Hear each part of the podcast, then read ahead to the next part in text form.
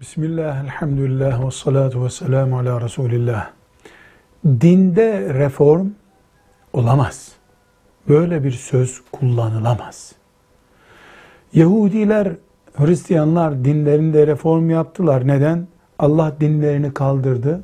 İnsanın elinde oyuncak gibi kaldı. Geride kalan din. Onlar da reform üstüne reform yaptılar. İslam hala Allah'ındır. Allah'ın şeriatıdır. Kıyamete kadar baki kalacaktır. Hiçbir şekilde dinde reform olamaz. Camilerin şekli değişir. Kubbeliydi, çatılı olur. Sivri minarelerden yatay minareye geçilir. Betonlarda, bahçelerde, evlerde reform olur. Dinde asla olmaz. Bunu söyleyen de Müslüman olmaz zaten. Velhamdülillahi Rabbil Alemin.